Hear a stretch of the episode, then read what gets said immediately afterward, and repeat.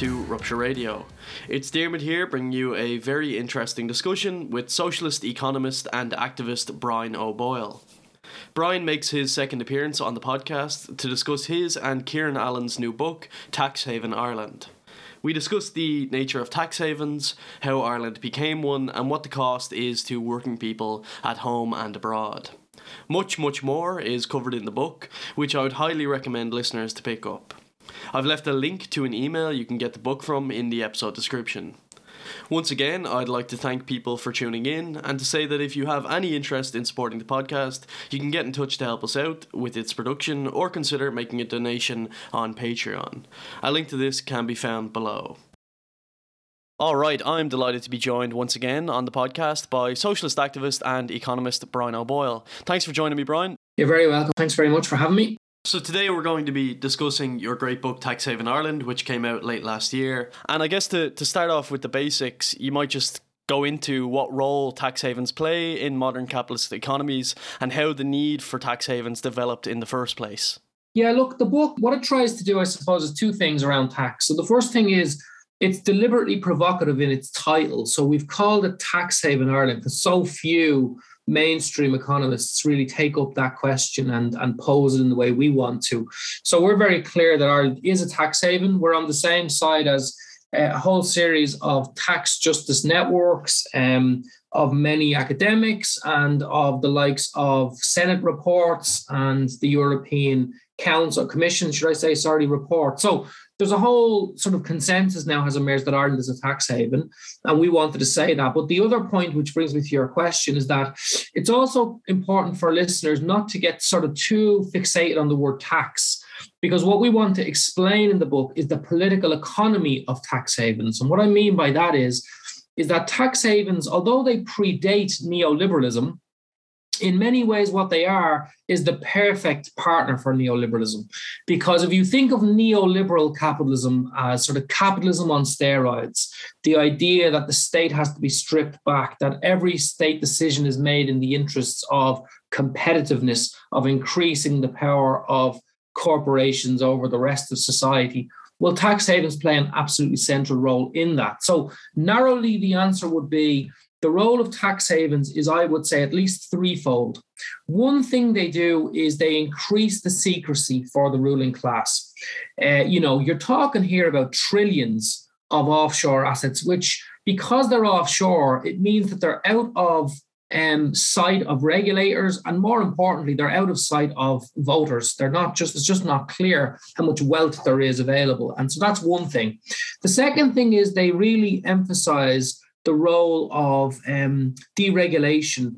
What tax havens give owners of capital is an excuse. They give people the excuse to say, listen, if you don't cut your taxes, we're leaving.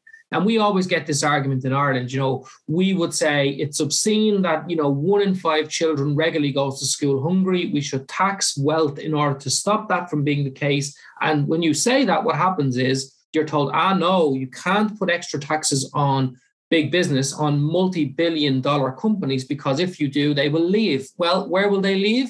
They will leave to go to tax havens. So the idea of a tax haven is part of that idea that that capital is footloose and fancy free now obviously it, in you know you could debate how footloose it actually is, but you can't debate the fact that what tax havens give capital is an out. It gives them the idea that they can go somewhere else. And then the third one is obviously tax itself. And so, you know, it gives hundreds of billions and maybe trillions of euros and dollars in Europe alone every year.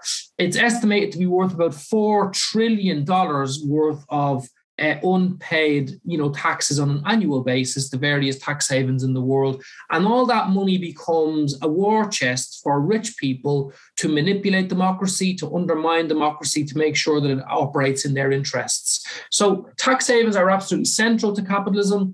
They have become more prominent in the era of neoliberalism. They they influence, they underpin, and they support neoliberalism. And so it's important to see them in that larger political economy. And I think that's what we try to do. Yeah, and I, I, think it it is traced very well in the book how they came through the development of capitalism internationally and how they are a necessity now. I think the mainstream narrative is often that by some ingenuity in the 70s and 80s, the Irish economy kind of pulled a fast one, and now we are doing very well, drawing in multinational companies uh, and have found a bit of like a golden goose in that way. But in the book, you follow development of the Southern Irish economy from economic protectionism to free market industrial development towards the current tax haven model. It would be good just to outline how did this occur and how did the Southern Irish economy transition into being a tax haven? So what I would say is, again, you can answer that in a more long-winded or a, or a snappier way. So in, in one sense, what we argue is if you want to trace the, the ultimate genesis of this, it's the nature of the state that was developed in independence you know, the socialist tradition insists that the Irish state was born in a counter revolution, that the aspirations of hundreds of thousands of people in the country who rose up against imperialism were not met. You know, what we ended up with was a very conservative state. We know the implication of that in terms of mother and baby homes, industrial schools, inequality, and all the rest of it. But in terms of economic policy, what happens is, as you say, there's a few decades where there's a genuine disagreement between Fianna Fáil and Fine Gael. Fine Gael are pursuing political stability and therefore they're pursuing economic liberalism, which means keep exports flowing into Britain, keep the economic relationships as they were before. The status quo is really protected economically. That allows for Fianna Fáil to argue that we need change, and as you say, the change that they argue for is protectionism and a kind of a what they call economic nationalism. Uh, that strategy runs aground in the 1950s, and there's sort of a, I think there's a coming together then of Fianna Fáil, Fine Gael, uh, senior, you know, ministers across the various governments, and then chief civil servants. We're becoming more clear on the role of civil servants, aren't we, at the moment with this guy uh, Robert Watt and so on. So we know there are what they call mandarins in the you know in the various departments, and and there's a consensus emerged that what they need to do is move towards uh, international capital, bringing in foreign direct investment, and trying to pin the Irish economy to the most uh, advanced international companies. And that that sort of consensus that starts to develop in the 50s. And what we say in the book is that look, you know, there's hopes at the time that this is going to be a nirvana, that what's going to happen is it's you know, the the, the most optimistic scenario would have been foreign companies come in, they make very deep links with Irish companies, they drag those Irish companies into competitiveness and into a higher level of technolo- excuse me, technological capacity, and the Irish economy moves forward. Uh, the most sort of pessimistic scenario would be the foreign direct investment happens, the companies come in and they undermine the competitiveness of their rivals in the Irish economy. They undermine those companies and are and and the two track economy. And in some ways, a bit of both happens actually.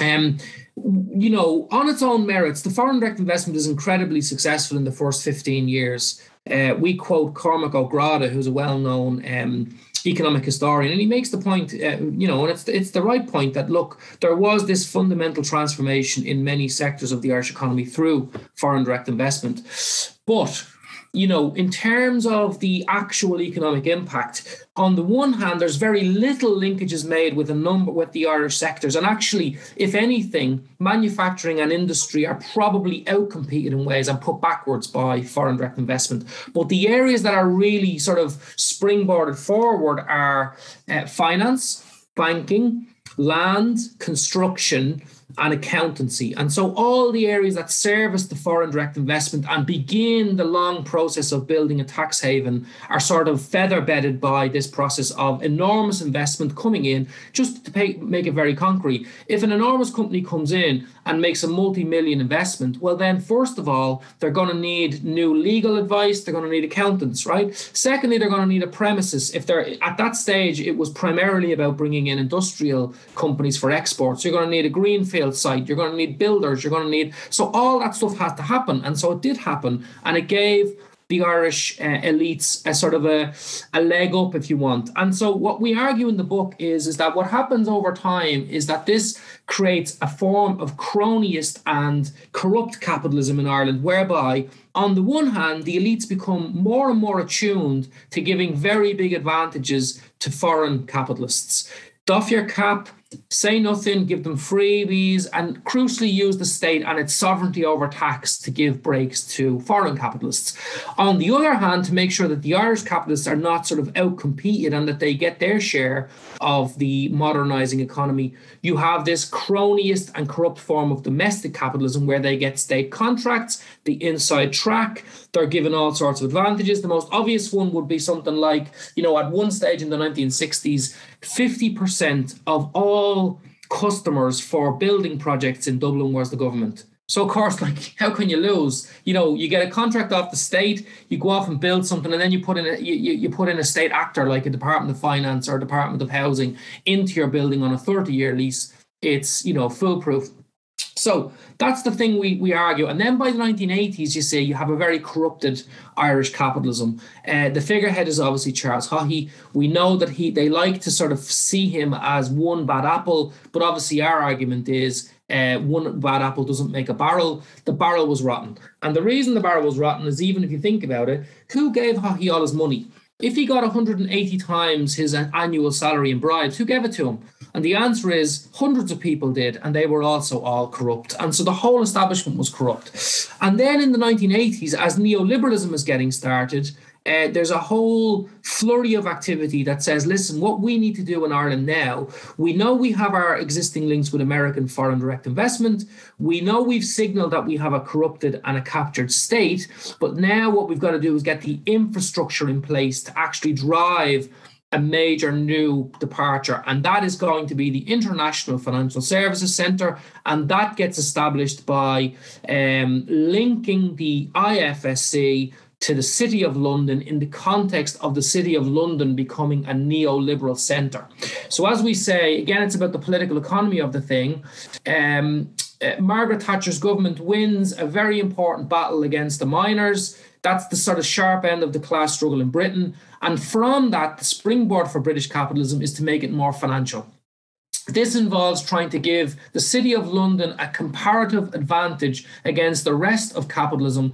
Uh, you know, the argument being that herself and Ronald Reagan saw that if capitalism became more international, more financialized, um, well, then they, having the most advanced capitalist, um, you know, city sort of infrastructures, would be the ones that would benefit the most. Ireland is the sort of piggy. Ireland piggybacks on the back of that. So you know, uh, Thatcher deregulates 1986 the IFSC is established in 1987. So it's one year later. And really, I would say that's the narrow answer to your question. You know, where did the tax haven come from? It comes from that process. It comes from that process, followed up by a sort of a very aggressive process by the IDA to sell Ireland and I, I think one of the things that you know the book will explain is that the IFSC is one of the centres of, of the Irish tax haven, but you can't just see it as the only centre because what happens is, you know, big financial companies come in, but so do big uh, non-financial corporations, but then they have their financial operations in the IFSC, if you see what I mean. So that's the start of the whole thing, and from there on, it sort of develops. Um, as neoliberalism develops, it sort of develops in lockstep with it. I would say. Yeah, and you note in the book that even in the IFSC, there's a like a whopping amount of companies registered in that building, but not uh, not operating to any any substantial degree. Uh, I think it's traced very well how Ireland followed the same transition that we see in Britain towards facilitating finance capital uh, and becoming a hub for that. Obviously, not to the same degree, but it is uh, still on a large scale. In, in, the book, you trace the the kind of vast web of interconnections between legal firms, the Irish Financial Services Centre, government bodies, to international firms, and it's really a, a, deep dive into the whole system of, of all the big players. Uh, it, it's obviously tough to cover uh, that in brief, but to give a sense of it, what's what shape does the apparatus of the Irish tax haven take today? Yeah, that's a good question, and as you say, it's not the easiest one to to, to make a very quick um, uh, response to. But what I would say is, look, if you think about it, the one way to think about it will be to say, right, if you were the owner of a multinational, you know what they call sometimes situation analysis, put yourself in the position of someone who might be thinking, where will I make a big investment? You know? So you're looking across the water at Ireland, you're from America. Well, first thing you won't have is local knowledge, right? So you're gonna have to pay for that. So what happens is there are basically we we see it as there are sort of a division of labor in the IFSC, right? So there are three broad categories of company that do the facilitating for these big multinational firms, right? So they're obviously going to do it for a fee, and that's their their, their part of the of the tax haven. But so what would you need? Well, the first thing you might need, as you say, you might need some company directors you might need people on the ground effectively who know the law, who know sort of how to operate, who know what the loopholes look like, but also who have what we might call soft diplomacy skills. They're in the old boys network. They know who to pick up the phone and ring if you have a problem. Uh, they know, you know, where is the best place to establish an industry, for example. Um, how do you link into Brussels? You know, all of this stuff is stuff that is is knowable, but they probably don't know immediately. So in order to facilitate that, you get you know, as I say, three sets of companies. One is the big legal firms, right? So you've got these big legal firms that are, you know, we're, we're used to talking about sort of legal in terms of maybe criminal law, but there's a whole infrastructure of what's called corporate law. And corporate law firms make it their business to understand the law for corporations, to understand exactly what kind of um, deals are available through the state, how you link that state to the international environment, how you then link it down to various pieces of legislation in the country. And so the legal firms are extremely important in the whole picture, you know. And there are probably seven or eight of them. There's one called William Fry, uh, Bodies would be another one. Um, you know, and these are kind of not as well known maybe as the next group I'm going to talk about, but they'd be well known in in these circles. You know, Matheson is another one, and they'd have hundreds of of very well paid, very intelligent people who understand Ireland both in a formal sense and in an informal sense, and that's really important, as I say, because you know the, the network is important. You can have all the money you want, but you need to plug into something that's there already, something that exists, right? The second thing, of course, is you need that formal sense of what's available. So, what are the tools that are available for tax? Uh, avoidance in that particular jurisdiction. So, obviously, then the accountancy firms come into play. And it's easier to sort of talk about them insofar as um, historically what has happened is there's a virtual monopoly uh, by the big four. So there are four enormous corporations, and if you Google them or if you Wikipedia them, you'll see that they they collectively between them, and I'll, I'll name them in a second, they audit the accounts of 99% of the world's major corporations. So basically, they have a, a you know a total monopoly here. So this is companies. Uh, this is PwC, Price Waterhouse Cooper. This is uh, um, Ernst and Young uh, is, is the second one. Then you have Deloitte, which is actually the biggest, and then you have KPMG. And those four, like you know, you're talking here about turnover of about somewhere between 30 and 40 billion per annum like it's just vast. These are vast vast vast companies. And so you need to plug into the local. They work almost on a model a bit like mcdonald's in the sense that you know you take up the franchise and you go local with that franchise. So of course a company of that scale doesn't sort of organize itself just as a traditional company might. What happens is you get uh, the brand you get the kpmg brand and then you bring it into ireland and then you build your network in ireland. And so that's the second big set of companies. And then there are are what, what are called corporate services companies, right? And they do almost everything else. So, as you said a minute ago, uh, there are premises uh, in the Irish uh, and sorry, in the International Financial Services Centre along Sir John Rogerson's Quay, where uh, officially, you know, you'd look at a building and that building might house 400, uh, the, the, you know, the headquarters of 400 companies. Now, clearly, what they are as are, are known in the business as brass plate operations, whereby what they are is a legal front for a company to allow it to do all sorts of things. You know, some of them are avoiding taxes, others are taking advantage of legal, um, you know, privileges and all the rest it. Actually, there are other benefits, you see, because again, as I said, if I try to audit you and you have one premises, one accountant, you know, one set of sales, that's pretty straightforward. If I try and audit you and you have 5,000 companies, shell companies, shells within shells, shells within shells within shells, it's much more difficult for me to audit what's going on. And so by splitting companies up into various, you know, vast amounts of different uh, companies in, in, you know, different jurisdictions, it really adds to the complexity of the system. And that actually adds to the advantages of the companies that are trying to, you know, effectively stay as much as they can under the radar. Right. So that's the that's what that's the that's the network, right? And within that network, then it links to a, you know the state through initially it was a group called the Clearinghouse Group. And I really want to emphasize that because the Irish state, every state is lobbied by financial interests. You know, I think I read somewhere that there's a lobby of something like 30,000 full time lobbyists in Brussels. There are only something like six or 7,000 civil servants in Brussels. So you have like, you know, five or six lobbyists for every uh, official. It doesn't take a rocket scientist to know that they are the ones who know what's going on, not the citizens of the of the various countries. And so you get this capture in a, in a general sense, but in Ireland it went so far that it actually they embedded a sort of a corporate lobby group called the Clearinghouse Group. They often use names that are sort of neutral, so you, you don't really know what it's about. And this Clearinghouse Group effectively cleared any opposition to the tax haven out of the way. That's what it did. And so it, you know, it had it, it was made up of revenue uh, commissioners. It was made up of, you know, people from the American Chamber of Commerce, but it was situated within the department of the Taoiseach. So people can Google it um, and they can look for minutes and you'll see who uh, who participated. Now, often you won't get all the, you know, the detailed discussion. Some of it will be redacted, but it's there if you go and have a look. So I would encourage your readers to go and have a look for the Clearinghouse Group. And as you say, I think that's what you were looking for me to sort of get to. The, the fundamental point I'm making is that there's this very well established corporate network, which is quite complex, but it links in a very unique way to the Irish state. And that's why, you know, Ireland is a, is a captured state.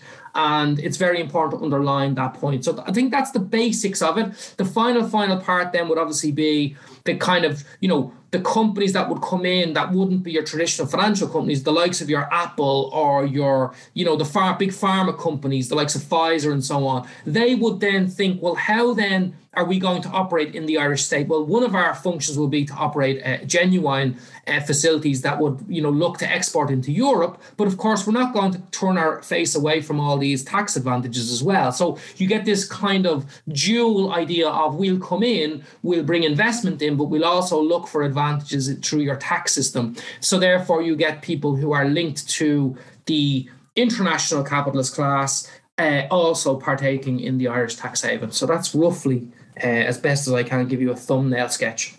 Yeah, and I think it's it's kind of astounding the proximity that's laid out in the book between the state and these companies, the the meetings, the immense amount of meetings that, that have taken place. And it might have been compared in the book to the amount of meetings with trade unions and something, and it's a fraction of that. And you touched on there in terms of the, the empty shell companies that operate here in over the last couple of weeks, I've been reading up on figures and facts from the amount of like American companies based in Ireland and to what degree any of them are of any size. And there's something like 800 companies in Ireland, but what you'll often find is they're just sister groups of American companies that have very little actual life here, but operate, as you said, to, to filter through intellectual property or anything like that. And that's touched on uh, in the book, the different vehicles that are used for the assets to be hidden away and, and just that degree of separation to be made between the company and its money that's flowing through the country.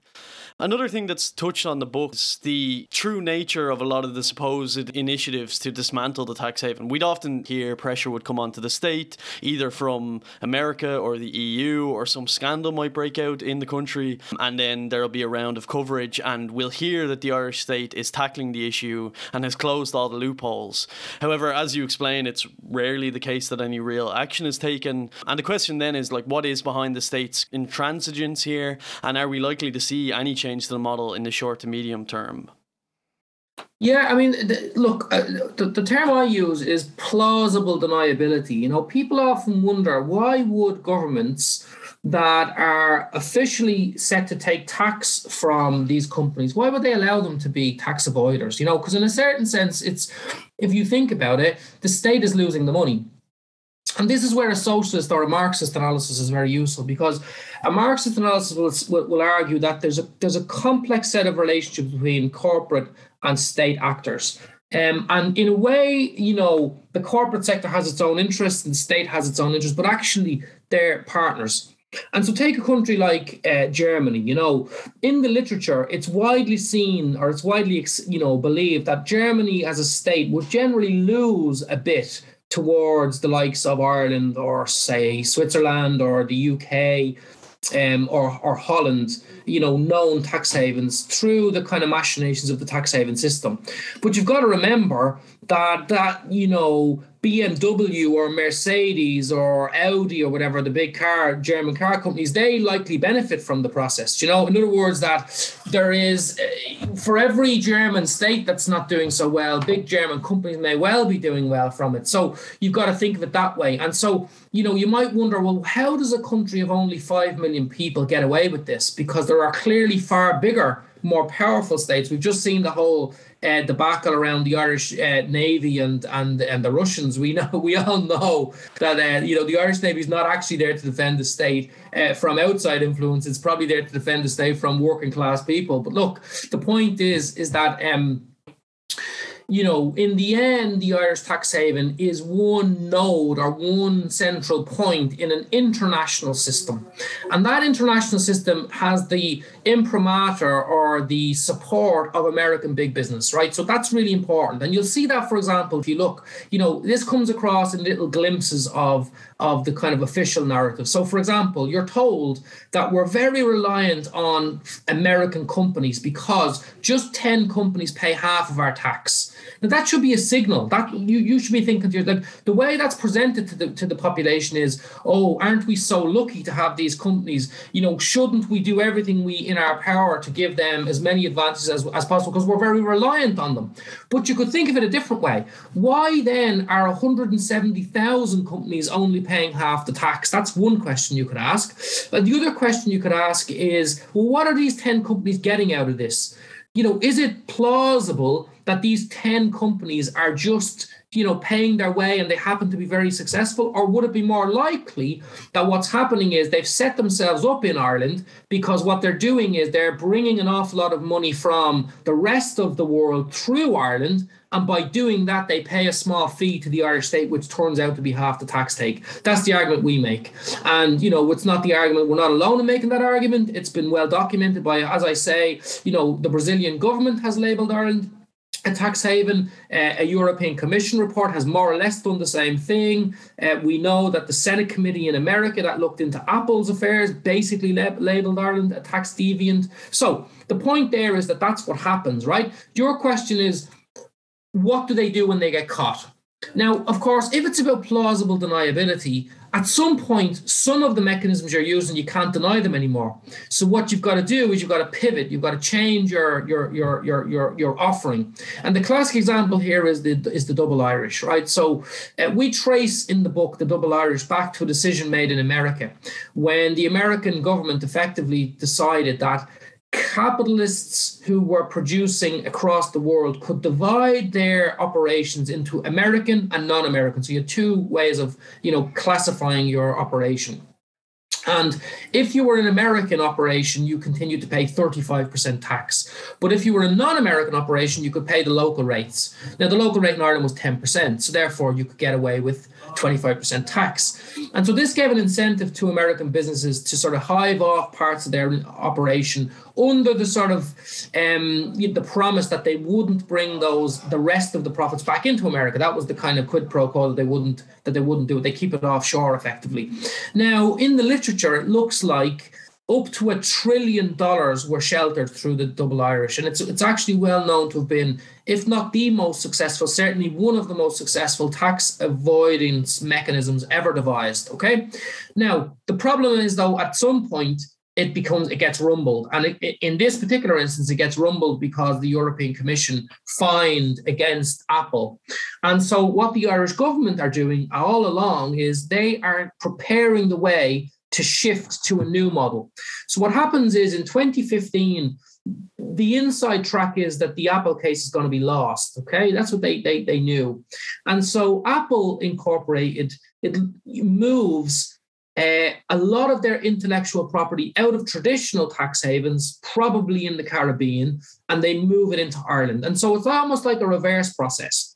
In the double Irish, profits flowed into Ireland they were momentarily in the Irish tax take, but then they always bounced back out again. Some people talk about it as a trampoline sort of tax haven because Ireland was like a trampoline. The profits flowed to Ireland, they bounced over into, into Bermuda or Barbados.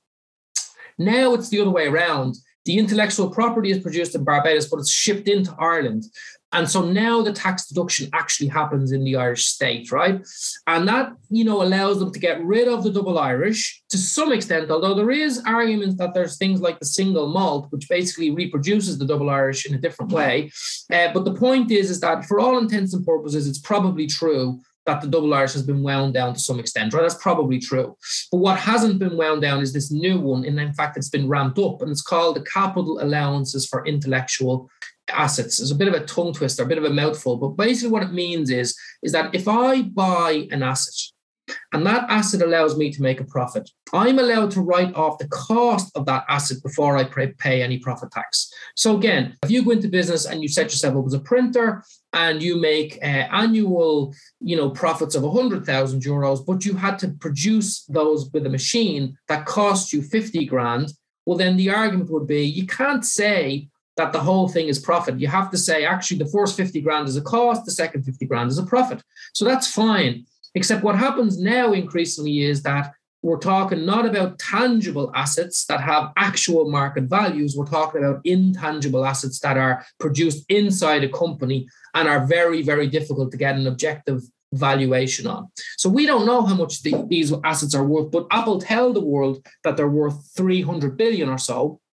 And so just as Ireland is, is having a, a formal review of its corporation tax, and that review basically gives Ireland a clean bill of health. They've actually adjusted their tax offering. And you say, why did they do it? Well, I think that's kind of obvious because if you've developed a tax haven over the course of three decades, uh, well, then you have to be innovative in how you continue to uh, you know, deploy that tax haven. And as I said at the very start of this question, the key thing is plausible deniability. If you can plausibly deny something, you are okay because you have big, powerful friends in the background. It's when you can't plausibly deny it anymore that you must pivot. And so they they constantly have to tweak, update, you know, adjust, delay, and ultimately then you know be innovative in how they offer their tax uh, uh incentives or advantages. So that's what happens. Yeah, and I, I, it's a series of exercises taken by both the firms themselves and, and the big companies in terms of being able to run this all through the state and also on the state's part. Something that stood out to me was I think you referenced that the official line from the state, Paschal Donohoe, would say that uh, would rely on a series of reports, say a 2014 report, um, which when assessing Ireland's tax status or uh, would rely on official reports with, which yes might assess Ireland's tax activity but does so on the basis of what you say is declared taxes knowing that these statistics completely miss the avoid methods and that their report at least formally was meant to identify and that this is used as a kind of delay tactic and in that process they can develop new avenues to operate out of we actually had a discussion uh, me you and Sammy last time on the podcast and we had discussed how there was kind of some movement in Biden's administration in America seeking to put pressure on tax havens like Ireland to change their ways. And you had said that it's very unlikely, and I think you've been proven correctly. We haven't seen the end of it now, and I don't know if do you see any any shifts coming internationally in terms of pressure coming onto Ireland in, in the foreseeable I don't, I don't know really is the answer. I mean, you know, you also have to be a bit humble because the system is very complex and there's a lot of actors with, you know, and they, they, they're pushing in broadly the same interests, but they also have their own specific interests. Like, you know, I mean, I have read some stuff around the Biden reforms and the, the, the most sort of, to me, um, likely reason why they're pushing hard is because in the end, this is what some people say, in the end, if they get 140 countries signed up, in the end, it will actually disproportionately benefit the big American companies. Actually, you know, the way it'll be set up is that there will be some doffing of the cap to moving to where real activity happens. But of course, a lot of activity happens in America. Like, you know, that's the first thing. And then there will also be a, a sort of a disproportionate emphasis on where intellectual property is presumably being produced. And again, you can often show that that's happening in Silicon Valley or whatever. So, you know, if it's the case that a big American company can get the marginal benefits at the same time as they improve their public relations, well, then they, you know, that some of that might happen. But I, the key thing I think, having looked at it, is But when you look at what the OECD are saying, right, the OECD are making a big fanfare about 100 billion quid from, I can't remember as a pillar one, and then 125 billion from pillar two. It's one or the other, but the collective amounts are 225 billion, right? Now, you know, that's designed to, to dazzle people because almost everybody has no reference point for saying, well, what does that mean in relation to the actual amount of, of, of assets that are being sheltered, you know, the amount of tax that's being avoided. Now, there's a really good uh, guy in, in, in, England called Richard Murphy who has a thing called the tax gap, right? And this is quite a good, innovative way of, of trying to figure out how much is avoided. And what he does, what he argues, I think very persuasively, is if you look at what the company tells its shareholders, right, you get a very good view of what the actual turnover was and what the profits were. Because obviously, capitalist companies have to attract investment. So, in a way, they have a duty to really inform people about how much they actually produced. But then when you look at their tax contribution, there's often a big gap, and he calls that the tax gap. And on the basis of that, they look and they say that there could be about 16% uh, avoidance or uh, you know I'm, I'm careful to use the word avoidance because that's about legal. But obviously you know my moral sense would be that this is evasion you know because if you call it le- if it's if you run the law well then everything is just avoidance. Because if you're the one who defines what's legal well then nothing becomes illegal you know? But the point is to go back to the to the argument is that you know they believe that there's something like 5% of the global economy that goes missing every year into the black hole right? That's that's about 5 trillion or 4 trillion something like that you know? So if you're talking maybe let, us even be conservative say 3 trillion. 3 trillion versus 100 or 225 billion. To, to put that into a ratio you're talking maybe out of 30 quid 2 euros and 25 cent. You know so you know it's it's not completely negligible, but it's certainly not a game changer. And so the point I'd make is, even if in the end it turns out to be, um, you know, advantageous to American capitalism, even if you know other countries are brought, you know, into line because a lot of it is about sort of, you know, making sure that you're on side with the most powerful uh, capitalist classes, it still won't be a fundamentally fair system, and it still won't be a system that eradicates tax evasion and avoidance. Uh, I would say. A, a, large part of the book, and this can't be traced obviously here, is how a lot of the problems in Irish society can be traced back to or are made more severe by the tax haven model. And one thing that stands out that you discuss is the ongoing housing crisis and how the tax haven model actually accentuates this and allows or facilitates vulture funds uh, to operate in Ireland. You might just briefly outline that. Yeah, I mean, I, I, I'm glad you brought that up because that's one of the things I think that's very important. Because oftentimes people think about tax and you know, you could be forgiven for your eyes glazing over a little bit. Like, you know, it's not exactly bedtime reading, is it? You know, tax haven Ireland. Who wants to pick that up? But the point is, though, that people often feel like there's two parallel worlds. You know, there's the the world that they live in and the world that we live in, and you know, people don't like that they avoid their tax, but they often feel like, well, what can we do? Or even, does it really affect me? And of course, what we want to show is is that it absolutely does affect us uh, in ways, and of course, not just in the ways that the state wants you to believe, which is that there are all these jobs being created and so on, but actually often in very damaging ways. So the point about the housing crisis is the following, right? Uh, okay, first point is Irish capitalism is disproportionately interested in property because, as I said at the start of the interview, over the course of a number of decades, um, property and land uh, you know, building and construction, they all seem like the safest, most reliable ways to make profits in Ireland. Uh, you know, land, as PJ Drudy calls it, I like this phrase, it, it, there's a double monopoly in land, right? So what he means is uh, if you have land, you're basically you know nobody can really compete with you. You can't bring in extra land from america and undervalue the price of the existing land. You can't increase the supply.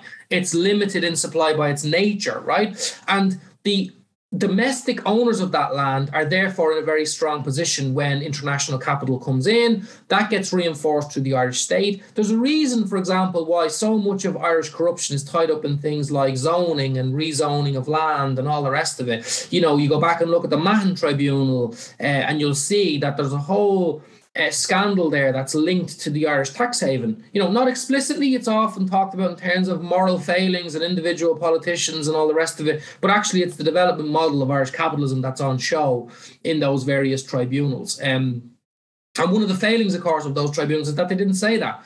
Uh, you know, with all the resources that they had available to them, they could have traced that out and shown that it was part of a political economy. But it, uh, you know, in the end, what they do is they find against individuals. But let's not be, you know, let's be very clear. The findings were very damning, and they said things like the people who were in power were frequently implicated in the very things they were meant to be uh, stamping out. So the point there is that that was ongoing. That was the back. You might call that your background condition, right? So then, when the Irish prop, when when the Great Recession comes, the Irish property sector goes under, as we know. That's something we do know. Uh, ordinary people went into negative equity. Many people lost their homes. People lost their jobs and their homes. It was an absolute disaster. And from that disaster, we were left with uh, an enormous crisis. But and here's the point, isn't it? Uh, there was a time not very long ago when property prices were very low. There was a time not very long ago when rent was very low. You'd have thought, at the very least, at the end of that crisis, that what you could certainly do is, is not uh, have anyone in homelessness, is to clear all your housing list because everything in the construction was very cheap. They were looking for jobs. Wouldn't it have been the perfect opportunity for the state to say, right, cheap money, lots of builders around looking for work? Uh, cheap materials. We've got public land. Let's build houses. Let's get the housing stock. Let's clear the housing list for once and for all. That's what they could have done. But they took the very opposite uh, uh, strategy. What they did instead was they started by saying, right, let's stop property prices from falling any further. That was the job of NAMA. So NAMA comes in, it stabilizes property prices. And so it basically put a floor under property prices by allowing for the biggest, most wealthy, powerful developers in construction to find a home for their assets. That's the first thing. But you see, NAMA couldn't really reflate the assets. You needed a wall of cash to come in to actually get the asset values back up again. And so the Irish state from 2011, after Fine Gael come in, they become very, very clear in what they need to do. As you said earlier on, there's freedom of information requests that show that in the next two years, two or three years, the Department of Finance officials met, and this is a shocking statistic, they met uh, investment funds, mostly from America, on 65 different occasions. Now, why are they meeting these people? Why are department uh, you know, people are meant to run the country in the interest of the population. Why are they meeting vulture funds? What's what's going on? They're meeting them to say, listen, we want your money. Uh, we want you in here. And what we're going to do is give you three advantages. Number one, uh, we've got all these broken banks. If you come in and buy a thousand mortgages, we're going to give you them at the knockdown price. We're going to give you them at like 60% of their of their market value. Now, of course, if you were you know, a homeowner at the time struggling with your mortgage, and someone came to you and said, Listen, we'll keep you in your house. All you've got to do for the next four or five years while you're not working is pay 40% of the mortgage. Or, you know, if you've had to take a pay cut, we'll make you, you know, 60% of the mortgage. The point is, is that we'll reflect the new market conditions and we'll give you your market, we'll give you your asset for 60% of its market value or 40%. That was never afforded to the to the individual owner of the home, but it was afforded to the international funds. That's the first big advantage they got. Second big advantage they got was a whole series of um, property developers and so on who had you know inside knowledge and became their partners so you know what you get is you get like partnerships between like sort of defunct Irish developers who then say, well, listen, you know what we know? We know where all the good assets are. We know where all the really good value in Ireland is. You come on in here and we'll partner with you. And the third big advantage is tax. What happens is they, these companies come in and they establish what are called orphans you know what an orphan is? Someone who doesn't have parents. And you see, the reason these companies are called orphans is because what, what happens, right? The parent establishes the orphan, which is obviously a contradiction in terms. The parent gives the orphan lots of money. The orphan goes into the Irish economy and buys up lots of property assets. The uh, the orphan has all these assets, and therefore the orphan starts to make profits. But the orphan also has a debt obligation back to who knows who because it's an orphan. Turns out that the orphan has a debt obligation to itself, to its parent company, but it's a very complex, uh, you know, back channel.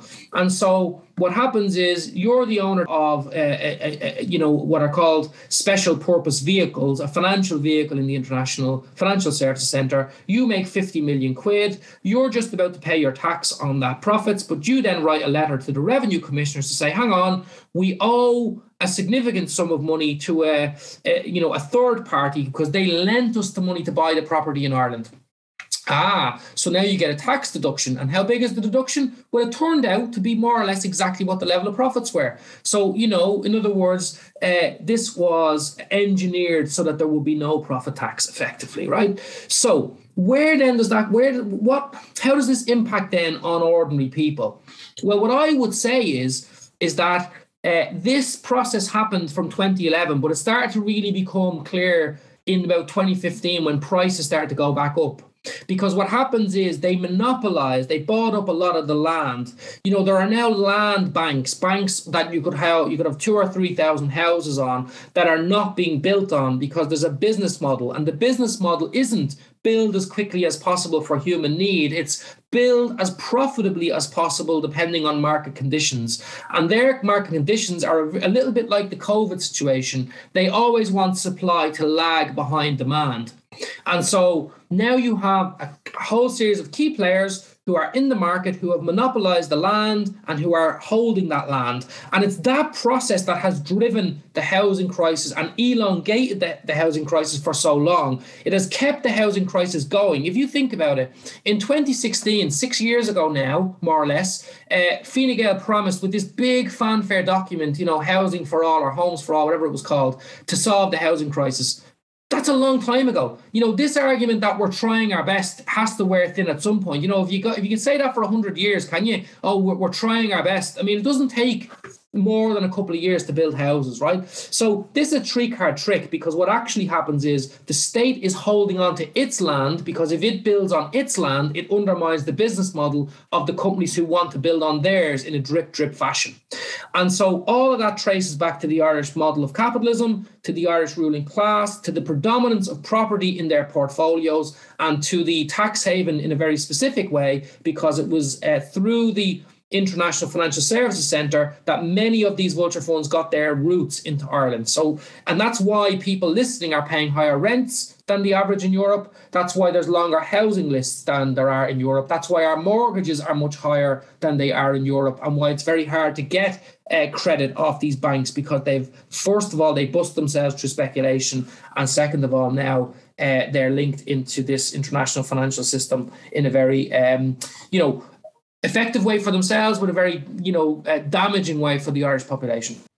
I think that's comprehensively laid out in the book. There's a whole chapter on the, the social costs of the tax haven. And that's clear it's not just to Irish people or to like working people every day when it comes to housing or healthcare, job opportunities, inflation, uh, but also internationally with, you know, the, these profits are being taken by companies and hidden uh, hidden away. And it all only bolsters the power of international capital and further undermines living standards of working people at home and abroad. Just then, last word, I suppose, what logically follows on from that is what people can do to to put their weight behind changing this clearly very bad system. What can people do in this context?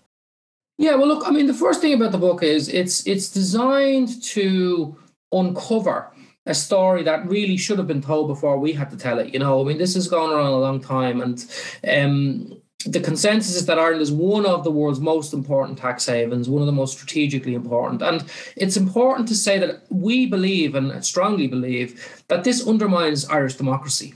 If you're living in, in a society where the whole establishment classes refuses to tell the truth to the population that elects them on a systematic basis. That's very very damaging for your democracy right? So you know on the one hand all of this international consensus has emerged that ireland is a tax haven. Uh, these are people that don't have an axe to grind. You know they're not benefiting from from it one way or the other they're analyzing what's going on. And the only people who come out to say ireland is not a tax haven are insiders who benefit from the tax haven right? And so that's one thing. How how that plays out in real time is that policy gets captured by the elites.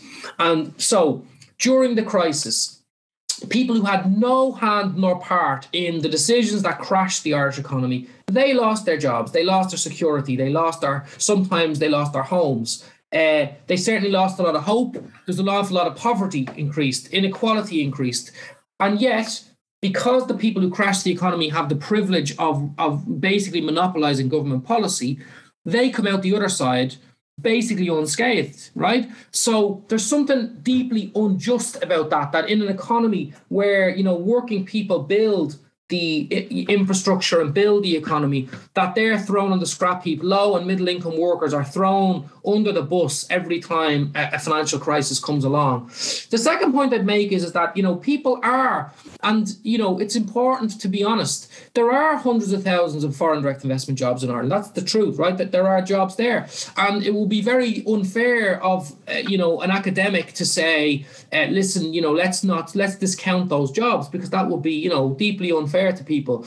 But on the other hand, as an analyst of Irish society, you got to ask yourself a more you know, let's call it a macro question. Is it benefiting the majority of people? That's the question I would ask.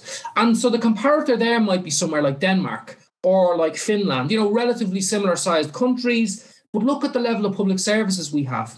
If you were to say quality of life revolves around your security, right? Your level of public support, your you know the fact that you can make ends meet without having to worry about them the fact that your family will be protected that they will have decent healthcare and decent schools you would think wouldn't you that if we're in one of the most important tax havens that that money would have flowed down to us. We're always told we're always encouraged to believe that this 12.5% tax has been essential for irish people to have the quality of life they have. But let's interrogate the quality of life. I would argue that the quality of life in ireland is actually lower than in many European countries that are not tax havens. So the fair comparator isn't with, oh, what about the jobs? The fair comparator is to say, if we had a different industrial model, would we have a higher standard of living? I think we would because we wouldn't be captured by financial interests. And so you look at our pupil teacher ratios, they're higher than they are in most of Europe. You look at our emissions levels, they're they're higher than in most of Europe.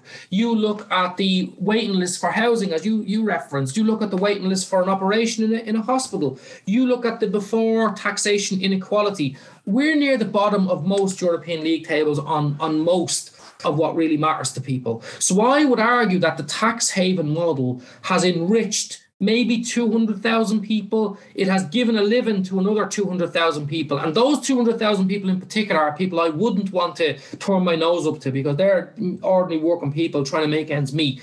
But there are still another what four million people four and a half million people that you've got to think about. And surely their interests matter as much and we've got to think about what kind of a society we want down the road. And the other point i'd make which is a bigger point is about climate change about the need for a state that's going to play its part in trying to find a way to knock career off the cliff.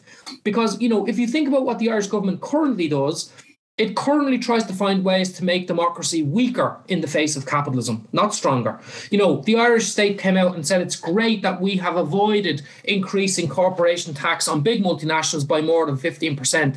We should have been saying, no, we've lived through six or seven decades of reducing the taxes on corporations. One of the impacts has been a hollowing out of democracy, another one has been an undermining of our trade unions, another has been a destruction of our environment.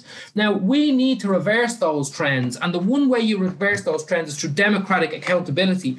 And if we don't have democratic accountability, it's going to be harder for us to see a way to the end of those very, very big existential questions. And so I would argue that even if you think in the short term that the tax haven model is the way to go, it's clearly not the way to go when you look at actual midterm, your children, grandchildren, their children's future, because we need a world that's actually capable of controlling the uncontrolled you know, almost just, uh, you know, unlimited destructive capacity of capitalism to grow without limits. And so I think the book is also making a plea to say, listen, let's not just think about the here and now. Let's think about the about the future. So for all those reasons, and I should also just say that even uh, in the here and now, it's also worth saying this.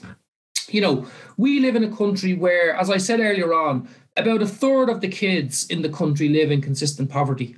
That, that's not acceptable. That's that should not be acceptable to anybody in, in this country, right? It's not acceptable to, to, to your listeners. It's not acceptable to people who are and who support uh, the likes of people before profit. But but it shouldn't be acceptable to anybody. It just shouldn't be acceptable in this country that you're born and that you've got to live a life that's in consistent poverty. But then you go and you look at the, the impact of tax havens on an international scale and it's it's it's absolutely barbaric. You're talking about on a conservative estimate about five or six million children every year dying because they're being denied the access to basic food, uh, water, shelter, because tax havens are sucking profits out of their countries without paying the legitimate tax they should pay. hundreds of millions of kids are not getting their education. And so, if we have a moral compass that says the big war criminals of the 20th century were uh, people who we should, um, you know, rightly denounce, we should also denounce those people who who systematically organize this form of destruction of human life and potential. So, for all those reasons, I think people should, um, you know, hopefully read the book and should draw the conclusion which we have, which is that it has no future supporting this form of capitalism. We need a much more progressive uh, society and economy. Thanks, Brian. I think that's a very clear note to end on, and, and something we'd be clear about is about people getting active. But a, a part of that fight back is, is certainly arming yourself with the knowledge of what's wrong in, in order to rectify it. And I think this is a fantastic book in, in outlining those problems, which I would highly recommend. And I commend both you and Kieran Allen on the work. I think it's great. As mentioned in the intro, the book can be found in the episode description along with uh, links to where people can find your work if you want to send them on to me. So uh, I'll just leave it there and say thanks a million for, for coming on, Brian. Much appreciated. Thanks very much. Appreciate the time. Cheers.